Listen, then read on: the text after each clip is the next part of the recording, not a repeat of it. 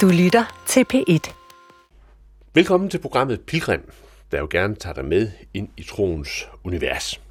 Jeg hedder Anders Laugesen, står nu i min skurvogn og kigger rundt på alle de forskellige minder, som er herinde. Her i sommer, der har vi en særlig sommerplan, hvor vi sender udsendelser, der ikke er helt som de er i de øvrige år. Og i år har jeg valgt at lave genudsendelser med nogle af de mennesker, som ikke er her længere, men som for mig har betydet noget særligt for mig. Og det første program, vi skal lytte til i dag, det er med øh, præst og forfatter Johannes Møllehave, der jo døde i år, i maj i år. Han blev 84 år gammel. Mit møde med Johannes Møllehave går helt tilbage til dengang han var præst i Bruxelles, og ham og hans kone Herdis tog hjertet imod mig, da jeg kom derned som ung rapporter og talte med ham. Og sidenhen, så blev det til mange rigtig, rigtig mindeværdige samtaler. Og det jeg husker omkring Johannes, det var, at han altid havde den her utrolig menneskelige hjertelighed. Jeg husker blandt andet en dag, hvor jeg mødte ham inde på øh, strøget, tror jeg det var, i København, og, og sådan med stort overskud, så siger han, Anders, skal vi ikke lige sætte os ind og få et, et lille glas vin, og så snakker vi om, hvordan det hele står til. Altså den der menneskelighed brændte igennem ham altid. Han var jo øh, kendt som præst, fantastisk til at holde prædikner, men så var han også kendt for sine øh, bøger, og så som foredragsholder. Han var en af de helt store foredragsholdere. Johannes Møllehave han medvirkede i flere interviewbøger, blandt andet i bogen Det ender godt. Den udkom i 2009. Det var året efter, at han var blevet ramt af to blodpropper i hjernen, og så havde han valgt at skrue lidt ned for aktivitetsniveauet, og i den anledning så kom bogen, som var skrevet af Erik Bjerger. Og da den var udkommet, så mødte jeg øh, Johannes Møllehave nede på Langeland, og det er det, vi skal høre om et øjeblik. Det er en samtale, der blandt andet kom til at handle om døden, sorgen og håbet, og om at sætte sig spor i livet i sine relationer til andre mennesker.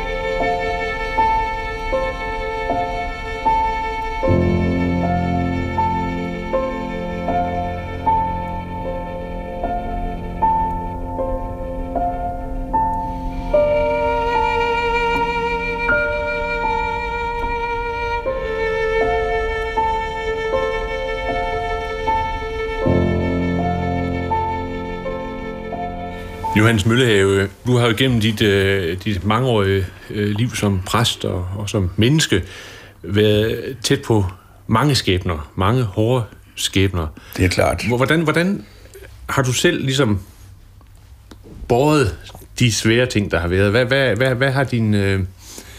Storm P. siger meget rigtigt, det er besynderligt så let, det er at bære andres problemer. Og der er jo altså både en sandhed og en ironi i det. Mm de andre problemer tynger ikke lige så meget som ens egne problemer. Men selvfølgelig har du ret i, at jeg har mødt mange mennesker, som stillede netop det spørgsmål, hvorfor, hvorfor netop mig? Altså hvorfor Karen Bliksen har sådan set svaret på det, fordi hun har en beskrivelse af, hvordan hun øh, følte, at skæbnen var ond mod hende, fordi hun havde mistet sin elskede ved et flystyrt, og det var Dennis Finhatten, hvor de havde vist nok et platonisk forhold, det kan jo være ligegyldigt. Det betød så meget for hende, og han falder ned med sin maskine, og hun øh, havde opdaget, at hun havde syfilis, og så ville hun sige, hvorfor, hvorfor, hvorfor netop mig? Mm. Og så synes hun, hun fik et svar, som hun næsten tit kan få af, af livet selv ved et billede, et symbol. Det var et stort ekspeditionsskib, der med mand og mus var, var, var gået ned.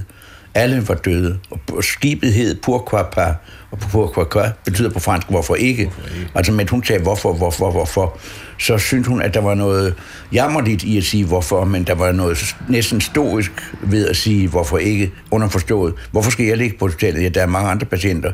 Hvorfor skal jeg miste et barn? Der er mange andre, der har mistet et barn. Altså det er det, hvorfor ikke. Det hjalp hende. Hmm. Det fortæller hun i hvert fald selv. Har du det også? Hjælper det også dig? Hvorfor ikke? Du har jo øh, du har mistet din kone. Du har jo også andre skæbner tæt på dig, som har været, som har været vanskelige, altså sådan et hvorfor ikke, øh, gør det ikke, at man ligesom kommer lidt for, altså holder det hele på afstand? Jo, jo. Jeg vil sige, at øh, det er Søren Kierkegaard, der siger, at man har pligt til at sørge. Man skal ikke sige, at sorgen er noget, man skal se at komme af med. Man har pligt til at sørge. Det betyder, du må ikke... Ja, han siger også noget andet. Han siger, at den døde er en underfundig person. En underfundig, det er et mærkeligt udtryk, underfundig. Øh, hvordan skal man udtrykke det? Man kan også sige en ironisk person, fordi hvis du ikke besøgte din ven, så ville du måske få en opringning, hvor bliver du af? Eller hvis du ikke sendte et brev, så ville du få et brev, hvor der stod, hvorfor skriver du ikke? Og så videre. Det gør den levende. Den levende gør opmærksom på sig selv, og så siger Kirkegaard meget rigtigt, den døde gør intet. Hun kalder ikke, hun skriver ikke et brev, hun er ikke vred, og derfor viser måske bedst af alt, siger Kirkegaard, vores kærlighed til hinanden, hvordan vi fastholder den døde, eller hvornår vi slipper den døde. Om det går alt for hurtigt at sige, det var bare noget, jeg mistede, det var ikke vigtigt. Det er jo, det er jo forkert at sige det i sorg. Sorg er jo ikke noget, man skal af med. Så sorgen er en, faktisk en livslang kærlighedserklæring? Det vil jeg også mene, ja. Men, men Måns øh, Lindhardt har sagt, at, øh, at sorg også er en kærlighed, man ikke kan komme af med. Fordi man kan ikke tage hendes hånd, man kan ikke æge hende, man kan ikke viske til hende, hun er der ikke, eller han er der ikke. Den døde er væk, og derfor en underfundig person med kirkegårds ord. Det, det vi kredser om, er, er jo her døden, vores liv i forhold til, til døden. Når man siger, at døden er meningsløs, så kan man jo også vende rundt og sige, hvad er så meningen? Ja, Storm P. siger, livet er en gåde, og løsningen står på bagsiden. Det betyder, at altså, vi, vi kan ikke altid se svaret på, hvad er gåden, hvad var livet egentlig. Men når nogen dør, så får man på en vis måde øh, et livsbeskrivelse. Det siger Solon ikke. Han siger, at pris ikke nogen særlig, før han eller hun er død. Fordi der kan jo komme en ulykke over vedkommende. Men man kan sige, derfor kan man også gøre det, når den døde er gået bort. Så kan vi jo godt sige, nu fortælles historien, mm. som, som ofte synes at have en sammenhæng.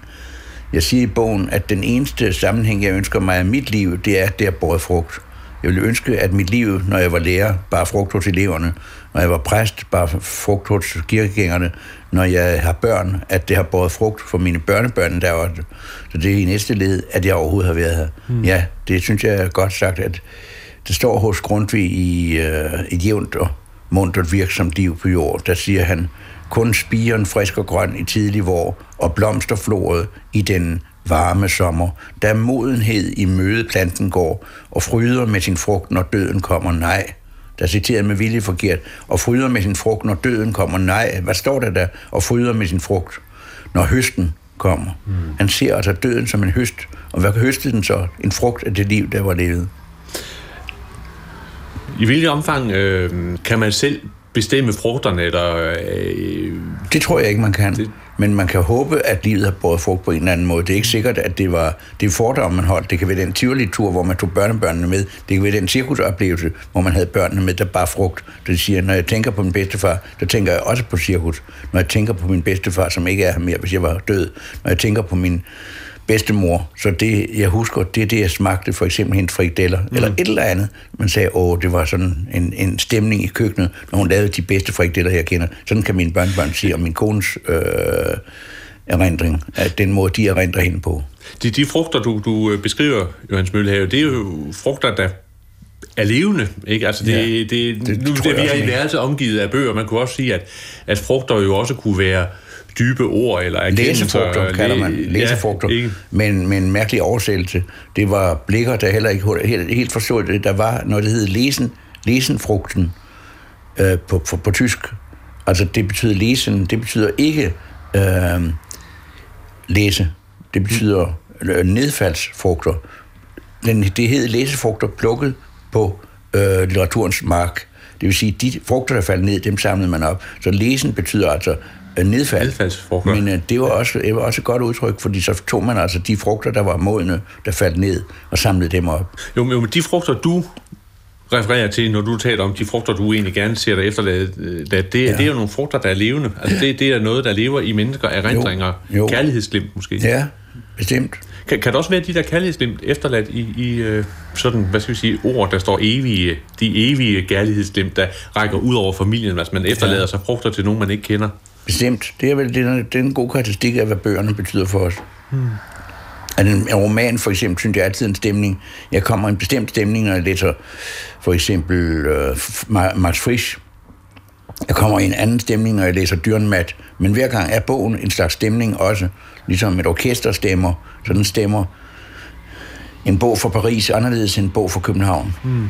Har det noget med evighed at gøre, det der? Ja, det har noget med grundstemningen i det, man læser. Man, man kommer ved at læse i en stemning, synes jeg. Jo, men jeg tænker på, altså der er sidder et menneske, som har skabt en stemning, som har skabt noget, der lever ja. videre. Altså ja. sådan set noget, der bliver stående også efter døden, har taget ham ja. eller hende ud af ja. verden. Ikke? Jo, jo.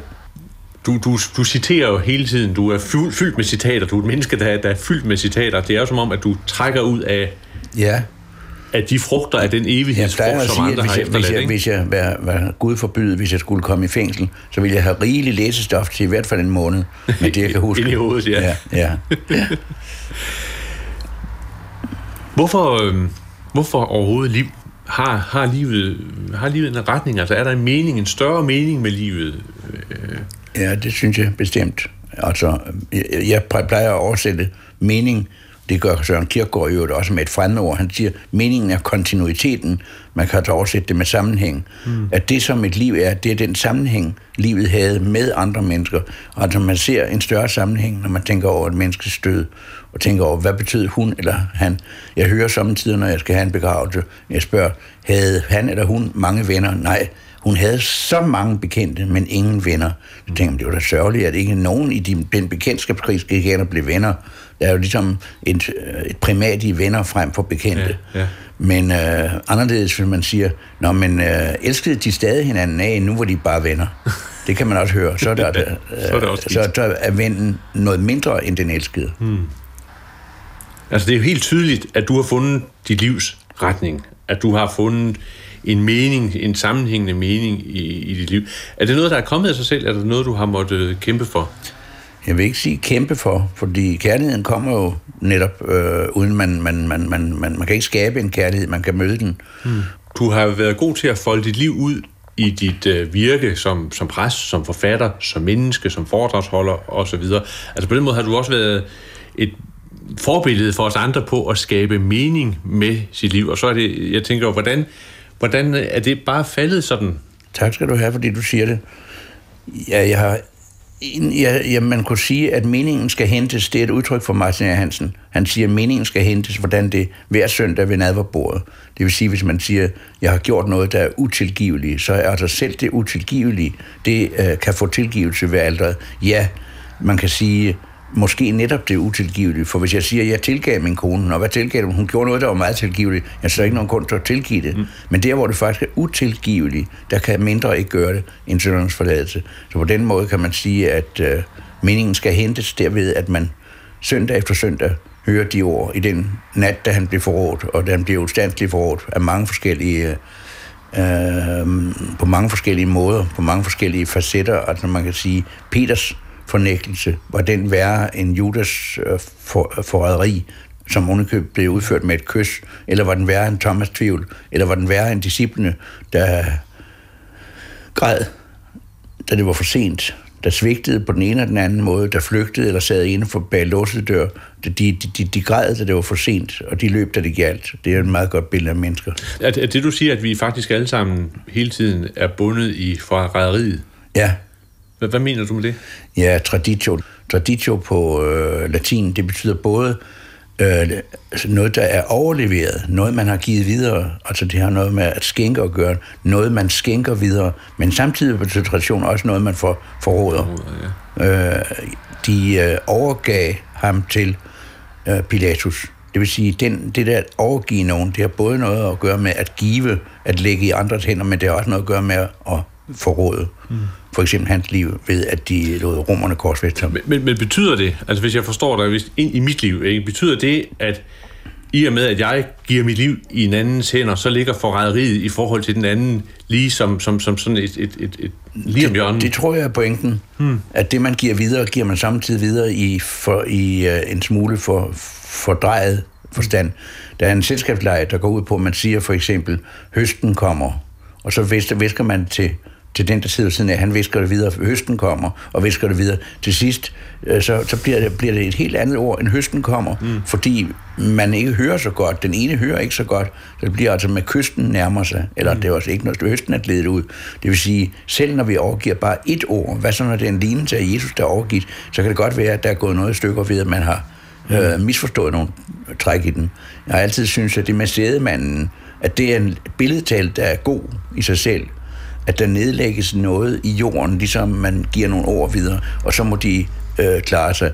At den udlægning, der siger, hvad er, hvad er den hårde jordbund, hvad er der, hvor fuglene kommer og tager kornet, alle de detaljer, er jeg ikke så glad for som selve lignelsen. Lignelsen står og taler for sig selv, mm. ellers havde det ikke rigtig været meningen at tale i lignelser. Mm.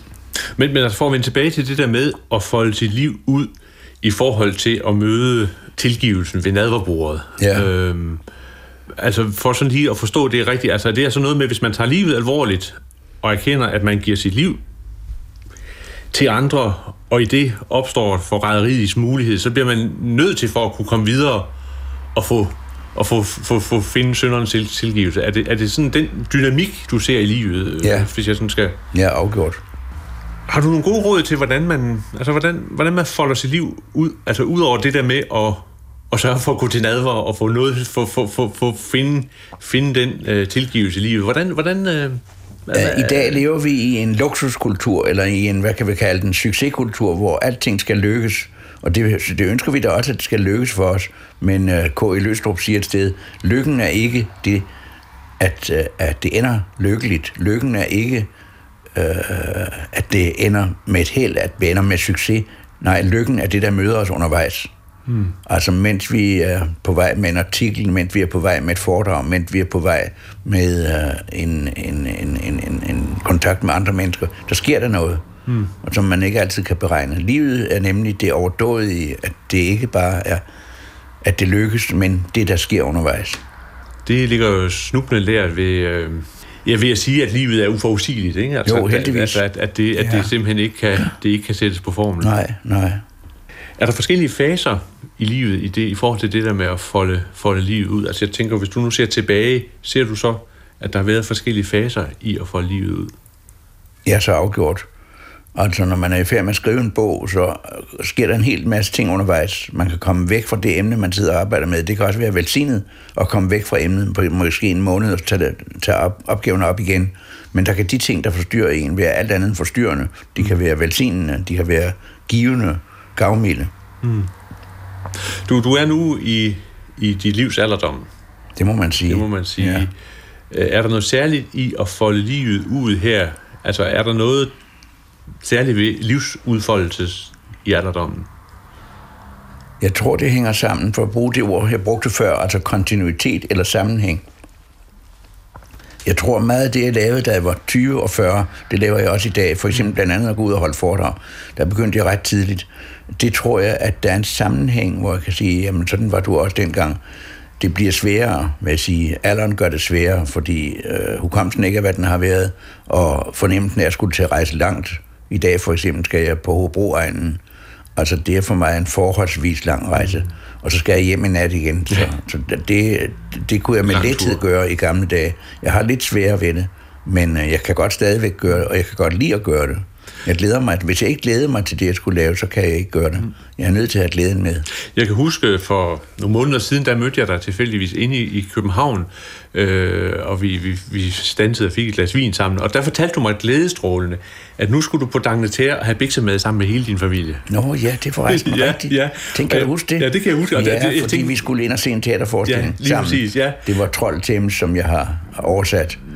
Øh, og, og, og det er rigtigt, fordi biksemaden på Dangleterre, det tror alle folk, det er hyle dyrt. For det første er det ikke det, men for det andet er det definitionen på, hvordan biksemad bør laves, når den er rigtig. men det, jeg tænkte på der, det er... Der, der er en sød historie ja. med, jeg tror, det er Buster Larsen og Preben Nergård, som er lidt indviklet. I hvert fald Buster Larsen var, der sagde, når nu jeg skal have en biksemad, så må de lige sige ud i køkkenet, at det må ikke være svinekød. Mm. Og så må de lige sige, at der skal spejlægget skal være lavet med et låg over. Og så nævnte han sådan 15 ting. Altså, det må ikke være moset kartofler, det skal være kartofler i små bittesnitter. De skal skæres ud i små bittesnitter. Jeg vil, sagde tjeneren, og vendte sig om og råbte, to biks! det var alt det, han havde ja. sagt. Det kom aldrig ud i køkkenet. Nej, Johan Smutter, det jeg tænkte på, det var, at lige præcis det billede af, at du med omhu havde samlet din familie til biksemad, før ja. I skulle ud og se teater, ikke? Og børnebørn og børnebørn. Ja, det, det er ja, jo lige præcis ja. også for mig et, et billede på det der med at folde livet ud i alderdommen. Altså, ja. at du er meget opmærksom på sådan, ikke? Jo. Ja, den så jeg mange gange, den forestilling. Ja, jo, men det, det, det med... Altså, det var det... En, en ældre oversættelse, jeg tror, den var fra 70'erne, ja. eller måske 80'erne. Men så ringede øh, Våge Sandø fra Folketeateret og spurgte, om han måtte bruge den, for han havde været med i den i Odense. Mm. Jeg sagde med stor fornøjelse. Så sagde han, tror du, du kan lave nogle nye rim? Fordi nogle af rimene er måske lidt forældet. Så sagde jeg, hvis ikke jeg kan lave det bedre nu, så har jeg spildt alle de år. Og så jeg lavede det sidst. Selvfølgelig kan jeg lave det bedre. Det prøvede jeg i hvert fald at gøre. Men, men, men Johannes Møllehave, det der med at samle op og samle sammen og sørge for at få givet nogle ting videre til næste generation. Øh, hvordan gør du det rent konkret? Altså, hvad, hvad betyder familien i den sammenhæng? Ja, jeg kan give et lille eksempel. I dag har jeg fået at vide, at jeg ikke må køre bil. Det er ikke politiet, der har sagt det. Men jeg har kørekortet nu, men jeg kører ikke bil mere. Simpelthen fordi de har sagt, at jeg, efter det, det, jeg har haft i min hjerne, ja. øh, både vil være for nervøs, hvad jeg også er. Jeg er meget nervøs i trafik, det har jeg aldrig været før. Mm. Men derfor er det godt, det ikke er mig, der sidder med rettet. Man må ikke være nervøs som bilist. Mm. Det er næsten lige så farligt som at køre for hurtigt. Ja at der er for mange nerver på. Og der kan jeg sige, der er det min nevø, altså min søsters søn, Martin, han kører mig i dag både frem og tilbage. Han har sagt, må jeg ikke gerne tage med dig? Mm. Og jeg elsker at være sammen med ham. Vi sidder og taler godt ja. og, og oplever som regel også noget, vi spiller på et bånd. Det kan være en H.C. Andersen-historie, og så snakker vi om den at, at være sammen med også min søsters børn er en stor glæde. Jeg har et familieliv, som gør, at de på skift, for må jeg ikke køre. Min søn gør det, Thomas. Ja. Min datter gør det, Katrine. Og nu gør Martin det altså i dag. Ja, det er vidunderligt sådan. Ja, det er. Det, det er en mægtig oplevelse. Det er en oplevelse sig selv at skulle overholde foredrag på en skole, en efterskole, men øh, det er en større oplevelse at være sammen med et menneske, man, man holder så meget af. Mølhave, nu siger du det med at være nervøs i trafikken, og jeg kommer til at tænke på, øh, at, at det er jo almindeligt kendt, at du sådan igennem tiderne har haft samtidig perioder med depression, har haft ja. samtidig perioder med, hvor du har haft det, det vanskeligt. Ja. Øh, Hvordan spiller alderen ind der? Lærer man sig selv bedre at kende, så man ved, hvordan man, hvor man skal bevæge sig hen, og hvor man skal lade være med at bevæge sig hen? Eller, eller, eller er jeg det, har øh... fundet en læge, som øh, har været uddannet i England, øh, og det er hans kone, som også er læge. De har begge to øh, været uddannet i England til at give akupunktur, den kinesiske metode, mm. med små øh, nåle. Man sætter det til min skallepatte heroppe. Ja. I, der tænder man nåle på min håndryg og mm. i mine øreflipper og sådan flere steder. Og det hjælper mig ufatteligt. Jeg har, man kan ikke tale om, om man tror på akupunktur, for der er ikke tale om, man skal tro på det. Der er tale om, at man kan måle det. Mm. Fordi når han måler mit blodtryk, hvis blodtrykket for eksempel er op på 170, så er det for højt. Efter akupunkturen måler han det så igen, så er det gået ned til 134. Nå. Det var da fantastisk. Med så 74 nedenunder. Ja. Så det vil sige, at, at det, det, det, er, det er simpelthen en, en... Det kan objektivt bevises, ja. at det hjælper. Men alligevel, Johan Møllehave, det der med følelser, altså, og det at blive gammel, ændre følelser, har man mere sådan, kontrol over ting i sit følelsesliv, når man bliver gammel, eller er det uforandret? Ja, jeg synes, det er ikke rigtigt. Jeg kan huske, at jeg engang spurgte min provst, som jeg satte meget pris på, et herligt menneske. Der var han vel cirka 84. Så spurgte han, om han måtte komme med ud og høre et foredrag. Og sagde, du er bare, jeg kommer og henter dig. Og så kørte vi fra Gastrup, hvor han var provst. Øh, det ligger på Sjælland. Og så kørte vi fra Gastrup, der hvor jeg skulle øh, holde foredrag. Jeg husker ikke, om det var i Vordingborg, men sådan noget i den stil der. Og på hjemvejen, der sagde jeg til ham, det spørgsmål, du stiller mig nu. Sig mig en ting, sagde jeg til ham. Er du ikke faldet til ro? Altså, jeg tænker på, jeg var mere urolig, da jeg var 40. Jeg var mere urolig, da jeg var 60, end jeg er i dag. Er du ikke faldet mere til ro? Er det ikke sådan, så spændingerne, som man har i kroppen, mm. af mange arter, altså følelsesmæssige, de spændinger, at, at de ikke faldet til ro? Så sagde han, hvorfor skulle jeg så leve? At det var tilfældet. ja. Og for ham var spændingerne noget, der hang dybt sammen med hans mm. tilværelse. Mm. Det var jeg faktisk så glad for, at han gav mig det svar. For, for mange år siden, der, der mødte jeg dig i Bruxelles, da du var præst i Bruxelles. Og der kan jeg huske, at du gav et billede, som, som, øh, som jeg faktisk synes var... Altså et af de billeder, jeg også husker, øh, hvor du talte om, om, at når følelserne går i knude, eller depression, eller hvad ved jeg, så netop det der ved at, at holde sig i gang, det giver sådan en øh, næsten centrifugal kraft, mm. som gør, at livet det, det, det, ja. det går videre. Ja. Ja, det centrifugale, det betyder altså, at Fuga betyder, at ligesom når du har en maskine, mm. at det slynger tøjet ud til siden. Det er det fugale. Men centripetale, det vil sige, at man søger centrum. Mm. Det, jeg forstår begge dele. Ja. Altså det centrifugale kan godt være godt i vores liv, at vi mm. ligesom kommer helt ud i hjørnerne. Men det centripetale, at vi søger hen, som hvis du lukker vandet ud af badekarret, mm. så kan du se, at det danner nogle ringe hen imod øh, udløbet. Og det vil sige, at vandet kan også være centripetalt, søge mm. derned, hvor der er et hul, hvor det kan komme ud. Ja. Og begge dele er vel nogle erfaringer, vi har. Men, men i forhold til det der med at øh, håndtere sit liv og bruge sine følelser på en god måde og få, få de der bevægelser ja. til at både det centripetale og det centrifugale. Ja, ja. Hvordan gør du det? Det er ikke helt øh, til at forklare, men øh, balancen mellem de to ting, ja, Altså, man søger vel altid centret, midten, det, det, det, det, det, det, det, det, det, det, det egentlige punkt i noget. Altså, hvis jeg skal fortælle noget, så må jeg spørge, hvad er det centrale i det, jeg fortæller i aften? Mm. Og, og så må jeg prøve på at fastholde det. Jeg kan godt komme til at sige en hel masse andet, men jeg skal vende tilbage og tilbage til der, hvor centrum ligger. Mm. Samtidig bliver også tanker, tankerne jo slunget, slynget rundt i hovedet. Så begge dele er nok en god beskrivelse. At den bliver både bliver sendt langt væk fra centrum, og det søger centrum. Mm. Ja, det er sådan et billede på din, din, din, din måde, dit de sind fungerer på. Ja. Altså den der dobbeltbevægelse. Nu du siger det, jeg har ikke tænkt over det, men ja, nu du får mig til at sige det. Du forklarede det til, for jeg ved ikke, ja. hvor mange år siden i Bruxelles. Ja, altså, det, det var, ja. Det var, ja. ja. det kan jeg måske ikke engang nu. Nej. Øhm, Johannes Møller, jeg, jeg, jeg, er, øh, jeg er 49 nu, og, og øh, bevæger mig jo ind i også sådan den sidste del af AFU pension. Ja. Der er en god ja. bid nu, men, men dog alligevel. du er ung, du er ung. Ja, jeg er ung, men, ja. men jeg, jeg har inden for den sidste, de sidste halvår, der er jeg gået til begravelse næsten en gang om måneden. Nå. Øhm, sådan, det er jo nu begynder de venner, mennesker, du har bundet til? Mennesker, jeg har ja. venner og venners og forældre familie. og, og så familie og ja. så videre, og faldt ja. fra, ikke? Jo. Øhm, og det med at tage afsked med, med, med venner og de nærmeste, er jo noget, der følger det at blive ældre? Absolut. Mm. Alton Rasmussen sagde, jeg har så mange telefonnumre, og så går jeg hen og ringer, og, fordi jeg kan huske numrene udenad, mm. og siger, han, er, han er da død. Er han død? Ja, det er han da. Jamen, så ringer jeg til Svend i stedet, for han er også død. ja. Altså, numrene huskede han, mm. men der var ingen adressat længere. Mm. Hvordan har du haft det med, med du, du må have haft samme oplevelse? Ja, jo, jo. Altså selvfølgelig først og fremmest min forældres død. Der sker jo altid noget, når forældrene dør så er det som, man rykker ud i øh, rækken. Man rykker et, det, det, det, det, mit, ens egen død er nærmere, når man har mistet både faren og moren. Mm. Jeg har heldigvis ikke mistet nogen af mine søstre, og heller ikke nogen af mine børn. Mm. Heldigvis. Men det må være det værste, synes jeg, mm. at miste, at miste sine børn. Ja. Men, men der, er jo, der er jo venner, der er bekendte, der er erindringer, ikke? Som, Bestemt. som, som øh, det levende liv, som hele tiden ja, forandres. det er sandt. Men de fleste menneskers liv kan man jo lære noget af. Jeg har næsten altid lært noget, når jeg har kendt mennesker. Mm. Ikke mindst gamle mennesker har lært mig meget. Jeg havde en veninde, som var, hun blev faktisk 98, og øh, hun havde en, en øh, nysgerrighed efter livet. Jeg tror, det var det, der holdt hende levende. At hun ikke sagde, nu, nu har jeg oplevet det hele. Tværtimod, hver eneste dag var der noget, hun gerne ville tilegne sig. Og det lærte jeg meget af. Altså, man kan, blive, man kan ældes og dog blive ved med at bevare sin nysgerrighed mm. og sin taknemmelighed over det liv, hun havde. Jo, jeg har lært meget af gamle venner.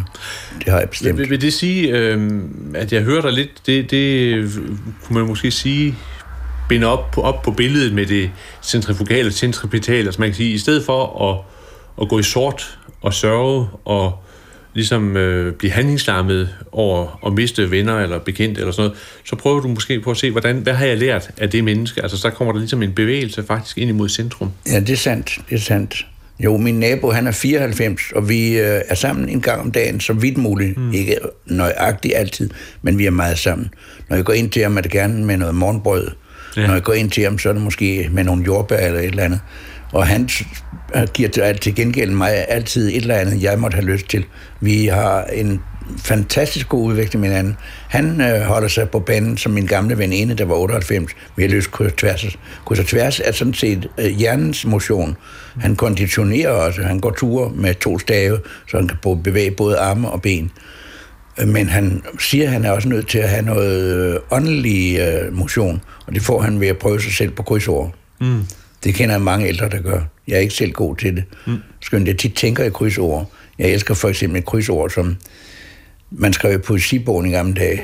Øh, lev, vel, giv, tid. Henholdsvis vandret og lodret. Ja, ja. Lev, vel, det er jo en slags kryds og tværs. Jeg har selv lavet et par krydsord, jeg er glad for. Det ene, det hedder lyssyn. Altså lyssyn i stedet for mørkesyn.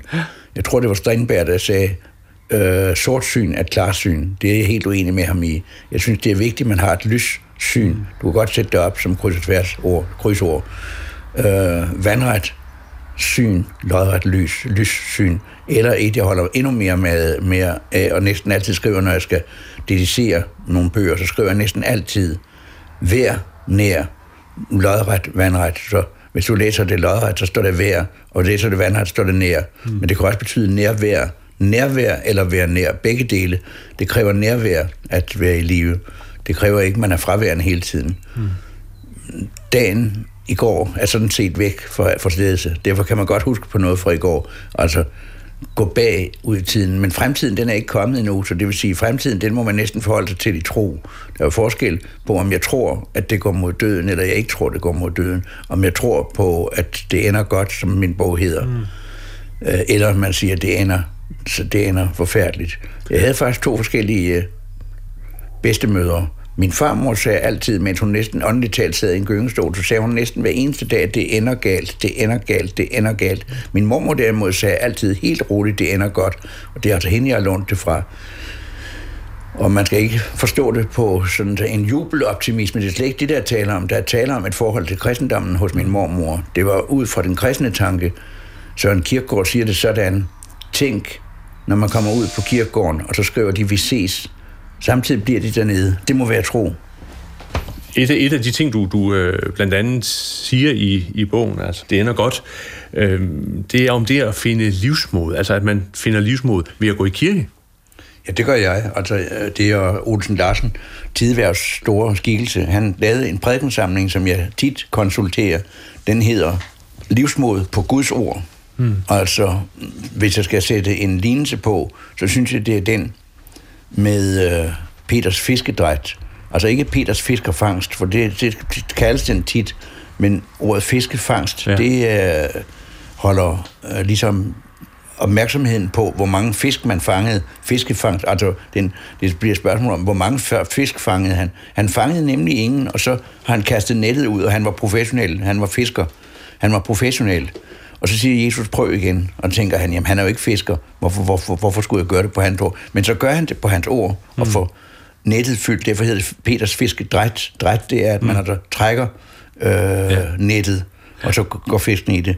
Peters fiskedræt hedder det.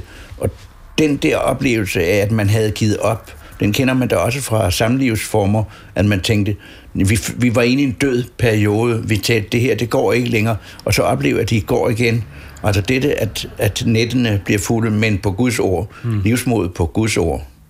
Livsmod på Jesu ord. Livsmod, altså der er jo både liv og mod, kræver det mod at leve? Det gør det. Altså, vi er tilbøjelige til at tale om mod, som for eksempel det, at der var nogen, der gik til modstand mod, mod Hitler og mod besættelsesmagten her. Der taler vi om modstandsfolk, som havde mod de tog til trods for, at de risikerede at komme i fængsel eller blive mishandlet, så tog de gøre det. Og det betyder, at ordet mod, der er adverbielt, altså et biord. Det hedder at gå imod noget. Og man kan sige, at altid skal der mod til at gå imod. Altså et vist mod, og især der under besættelsen. Men jeg synes, det er lige så spændende at se, hvordan mennesker i deres almindelige hverdagsliv har fået fornyet livsmod. Livsmod er en gåde, ligesom tro er det. Altså, igennem troen, synes jeg, at man får et livsmod. Mm. Ellers, man, ellers må man da tro om igen, som det hedder. Altså, øh, at tro er for mig meget forbundet med livsmod. Du, du har også været ved at miste livsmod i perioder? Jo, fordi jeg har haft nogle depressioner, som mm. har været... I første, første gang, jeg oplevede, var det, var det fremkaldt af nogle piller, jeg ikke kunne tåle at tage. Jeg havde fået ordineret dem, så tager man dem selvfølgelig. Men det viste sig, at jeg, min krop reagerede forkert. Bivirkningen var depression. Og da jeg så gik til en psykiater og sagde, jeg har ikke været deprimeret før, hvad skal jeg gøre? Hvad får du noget medicin? Ja, det gør jeg. Så sagde han, dem der, det er dem, der giver dig depression. Så fandt han på en anden, lige så god virkende pille, som ikke havde en bivirkning. Og siden da har jeg ikke haft det. Det er ikke rigtigt, fordi så fik jeg det i forbindelse med min øh, hjerne. Øh, jeg fik to blodpropper i højre side af hjernen. Og jeg lå på stue med nogen, der havde de venstre side, og den ene døde, og den anden blev blind, og den tredje blev udstand til at tale. Hun havde været alene hele sit liv, så hun var god til at udtrykke sig. Hun kunne kun ralle eller lalle, hun kunne ikke tale. Og så var der en, som blev blind, og så videre. Der var voldsomme reaktioner. Det sad i venstre side. Så jeg var meget taknemmelig for, at min trods alt kun var i højre side. Men den gav nogle bivirkninger. For og igen fik jeg medicin, og det kan have været medicinen, at øh, der har været noget depressivt fremkaldende. Mm. Men det var ikke, det, det, det, det er væk nu. Det er det, det er det. Hvordan fandt du så, eller hvad er der gør, at man finder livsmodet igen? Hvor, hvor, hvor, hvor tog du fat henne? Ja, som regel, fordi man bliver brugt. Altså, mm. man kan jo dels sætte, være sin egen arbejdsgiver. Når jeg skriver, så er jeg sådan set min egen arbejdsgiver. Hvis jeg skriver, så kan jeg sige til mig selv, må du ikke godt stoppe for i dag? Og så har jeg et arbejdstrik, øh, som går ud på, at hvis jeg har mægtig, mægtig, mægtig lyst til at skrive videre, så siger jeg, nej, du må stoppe her, for så har jeg lyst til i morgen. Hvis jeg derimod kører ind i et meget, meget stort problem, hvor jeg skriver, så lyder svaret, når jeg spørger, må jeg ikke godt holde op? Så siger nej, du skal først løse problemet, for ellers kan du ikke komme i gang i morgen. Prøv at løse problemet, selvom det lige opstår her. Og det har jeg tit haft det godt med, at arbejdsdagen altid er en glæde, fordi jeg har overvundet problemet, jeg har løst det, eller fordi der ikke var noget problem. Mm. Det vil sige, øh, det er både godt og ondt at være sin egen arbejdsgiver. Man er måske lidt for flink en fyr til at sige, jo, bare stop. Men øh, der vil jeg helst have, at det at vende tilbage til arbejdet er en fornøjelse. Og det er så, det, hvis man har løst problemet. Så, så, så arbejdet er med til at give livsmod? Bestemt, mm. bestemt. Og det er jo også andre mennesker, der kræver en på den ene eller den anden, og ja. den anden måde. Det er bestemt også med til at give. Altså, jeg vil ikke sige, at det er en erstatningshandling, at jeg arbejder, fordi jeg ikke har det godt. Det, sådan er det ikke. Det er mm. faktisk et overskud, at jeg arbejder. Johannes Møllehave, blodprop i hjertet, hjerneblødninger, noget, der opstår pludseligt. Ja. Øhm, giver det en nervøsitet ved livet, at sådan noget pludselig Bestemt. kan ske, eller giver det et andet perspektiv på livet? I mit tilfælde er det rigtigt, vi snakkede om det lidt før, mm-hmm. men nervøsiteten, den er blevet større. Det, det, det, det, det, det er rigtigt. Det er en af, af, af virkningerne. En anden er den, at jeg ikke kan sondre mellem mine nattedrømme og min, øh, og min virkelighed. Jeg har i perioder, efter jeg har været syg med, med de to blodpropper, der har jeg haft mareridt, sådan så jeg har vækket mig selv ved at skrige. Mm. Altså, det er ikke min normale drømmeproces, men jeg kunne så på de drømme, som jeg huskede, skrive dem ned og se, hvad er det, du trues af? Hvad er det, der gør dig bange? Det er en følge af, af blodpropperne. Man kan, taler i psykiatrien om, at jeg har mistet et filter, og det synes jeg er et meget godt udtryk. Øh, det betyder, at normalt kan du sige, nej, fordi jeg går forbi og ser, mor ser begge sine drenge brænde inde der ved en, øh, en husbrand. Mm. Begge, begge hendes drenge bliver bundet ihjel. Hun er overvældet af skyld, stod der. Det rammer mig så hårdt. I gamle dage vil jeg sige, lugte ude, men det rammer mig så hårdt at gå ind i min mareridt om natten. Altså, jeg har ikke det filter, som kan være sundt at have, når man ser øh, kioskbasker, eller hvad du nu ser, så kan noget gå for stærkt på en er, er, er du utryg for, hvad der kan ske, hvis du bliver ramt igen? Altså er det, Nej, øh, er det også det, en del af dit... Uh... Det er klart. Det er klart, at der er en sandsynlighed for, når man danner blodpropper. Jeg troede jo, at jeg skulle have det i hjertet igen, der jeg har fire blodpropper eller fem. Og dem er jeg altså kommet igennem, fordi jeg også har haft en bypass-operation. Men uh, det er klart, at man bliver mindet om, at de kan komme, når man har haft nogle stykker. Når man har tendens til at danne blodpropper, det havde min far, han døde af sådan en blodprop. Og min søn har desværre også. Han er kun øh, sidst i 40'erne, men øh, han har altså også øh, arvet øh, hjerteproblemet og blodpropproblemet. Det, det kommer fra min far. Hvilket perspektiv giver det dig i forhold til den måde, du lever på? Altså bliver, bliver, bliver det vigtigt at få det for hånden, du nu, eller, eller hvordan? Øh... Ja, jeg vil sige, at jeg heldigvis ikke hele tiden har angsten, men angsten er tættere på, end da jeg var 50. Hmm. Den, er, den, den er kommet mere ind i, i min tilværelse. Noget af det, som, som jeg synes også er gennemgående i, dit forfatterskab, men også når, du, når, du, når man møder dig, det er den der øh, store opmærksomhed på, at man er forpligtet på andre. Ja. ja. Det betyder meget for dig. Ja.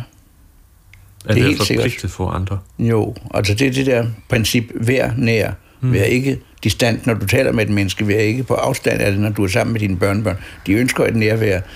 Tit siger mine børnebørn, vil du ikke godt fortælle en historie? Og så siger de med munden, underforstået, jeg skal ikke sidde med en bog, jeg skal bare selv fortælle den. Og det føler jeg som en mægtig kompliment. Jeg elsker at finde på historier. Da mine børnebørn i Hellerup var små, så fortsatte jeg en historie, og de kunne alle sammen lytte med optagethed. Den hed, hvor Hellerup heksene bor. Og så havde vi noget med kloakker, man gik forbi, der bor heksen nede. Så der fantaserede vi alle steder om Hellerup heksene. Ja. Det er to H, Hellerup heks. en, en anden ting, som, som man jo også bemærker omkring dig, det er din øh, generøsitet. Det, det følger dig.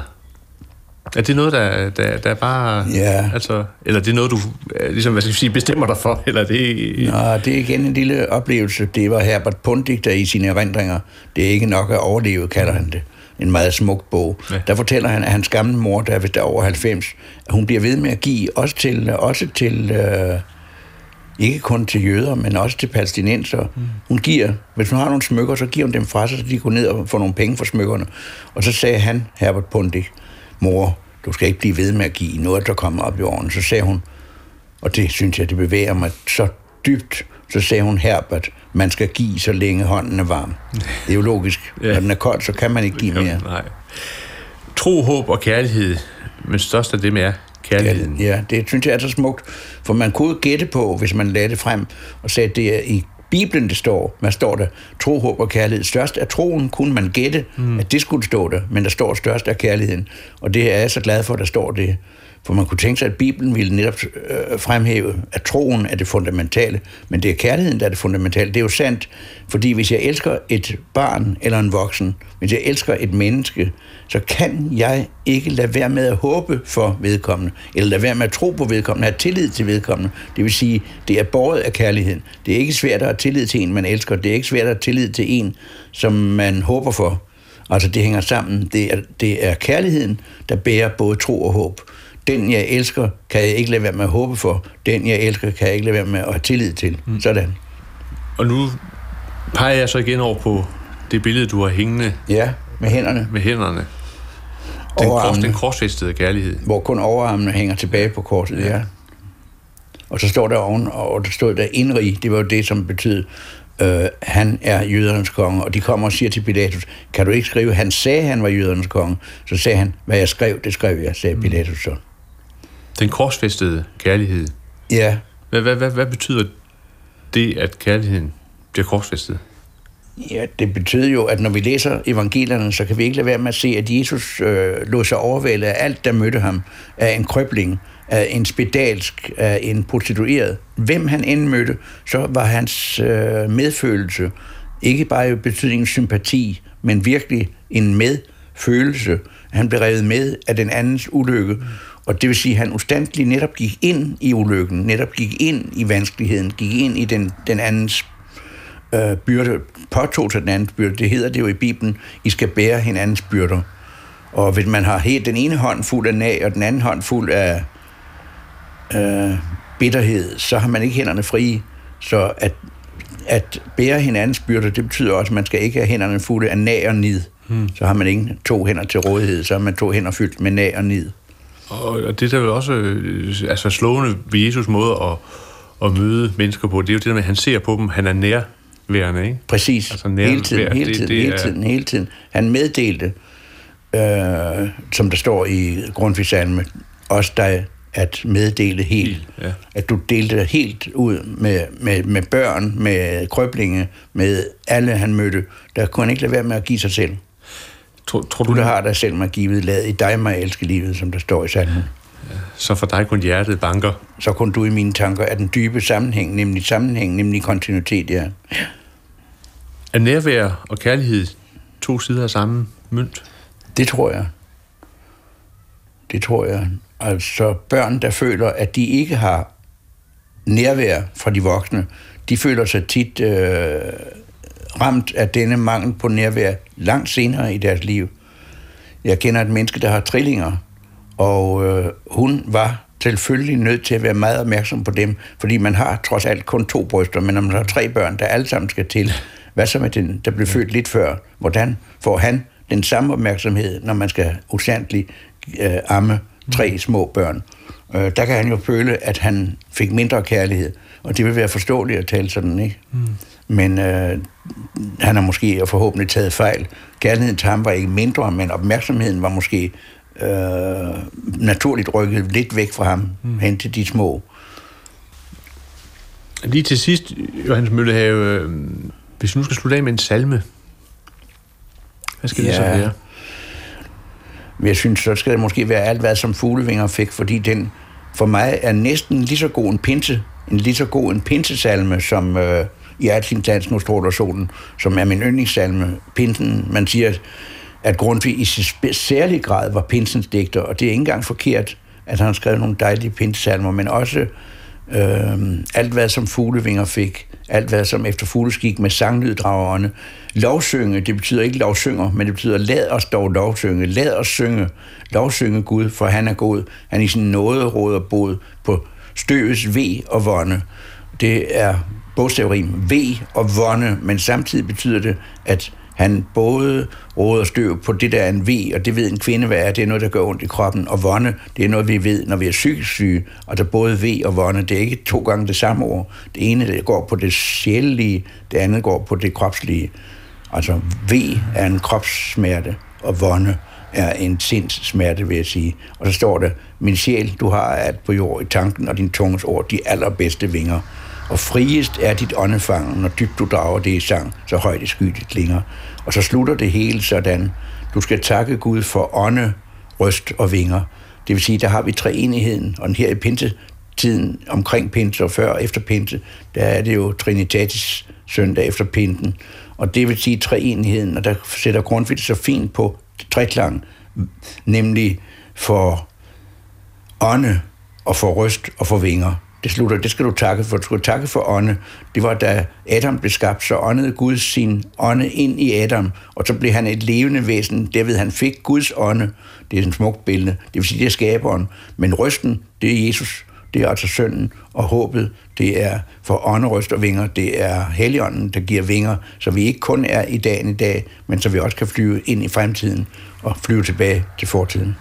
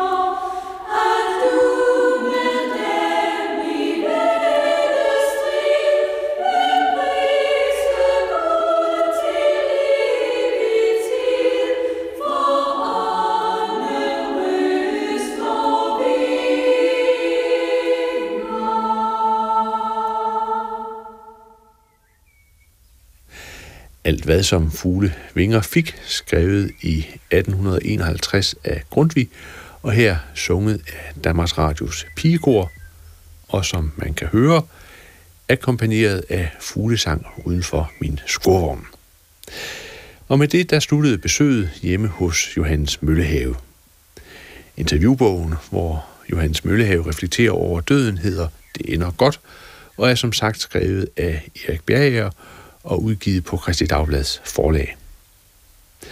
Der er mange måder at reflektere over livets afslutning på. En af dem finder man på dobbelt CD'en Salmer i sorg og glæde. Skal torsdag 2005 skrev Marianne Harbo sin første salme, og om aftenen satte hendes mand Hans Dahl musik til.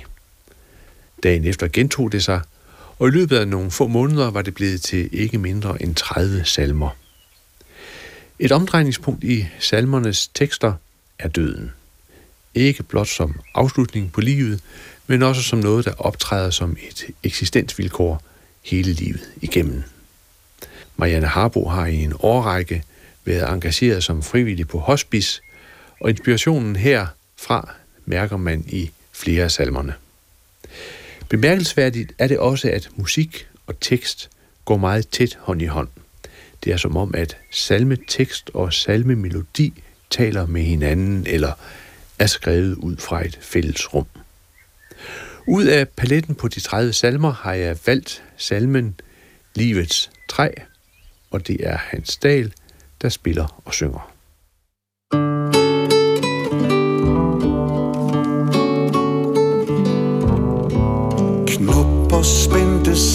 Cellesaft med skrøbelige hinder. Løbehjul og hinkesten En drøm af os minder. I ensomhed forelsket Urolig opstemt tristhed. Så sårbart livets træ I gryende bevidsthed. Blomsters dufte flod Et brus af glade stemmer. Gummistøvler, børn i leg. Mit hjerte alting gemmer. Alt ånder, myldrer, lever. Der findes ingen træthed. Så gavmildt livets træ I solfyldt sommermæthed Doktors klaser tæt og tungt Palettens farve vifter. Morgen duk og torden skyld Når himlens luner skifter. Men hvor sommer svinder Så lykkelige halvår. Det modigt livets træ I efterårets alder. Hendes nøgne vinterliv I frostens jerngreb blunder. Stille død i kuldesøvn. At vågne er et under. At gro det kræver hvile. Der i er stor fortrøstning. Tålmodigt livets træ. I venten på forløb.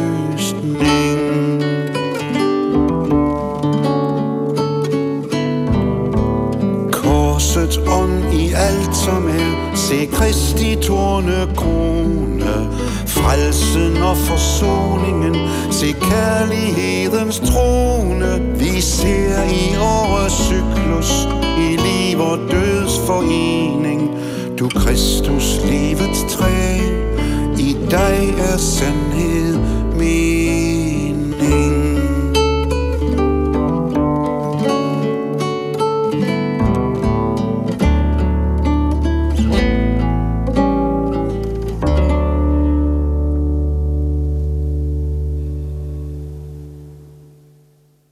Det var Hans Dahl, der sang Livets træ. Og den var taget fra CD'en Salmer i sorg og glæde.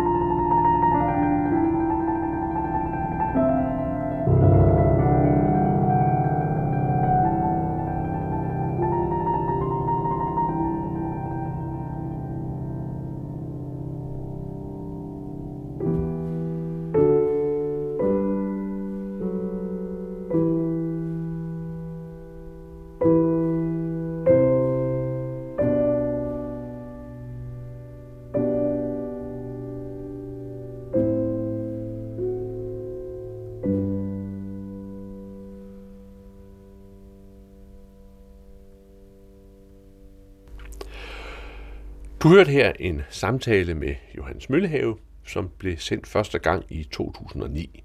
Johannes Møllehave døde i maj i år, og udsendelsen her er den første i en række af sommerpilgrimsudsendelser, der byder på genhør med afdøde. Næste uge der er det en samtale med præst og forfatter Erik Rosbøl. Jeg er Anders Laugesen. Det var Malene Finger Grøndal, der havde hjulpet med at få det hele klippet sammen. Tak for i dag, og forhåbentlig på genhør næste uge. Gå på opdagelse i alle DR's podcast og radioprogrammer. I appen DR Lyd.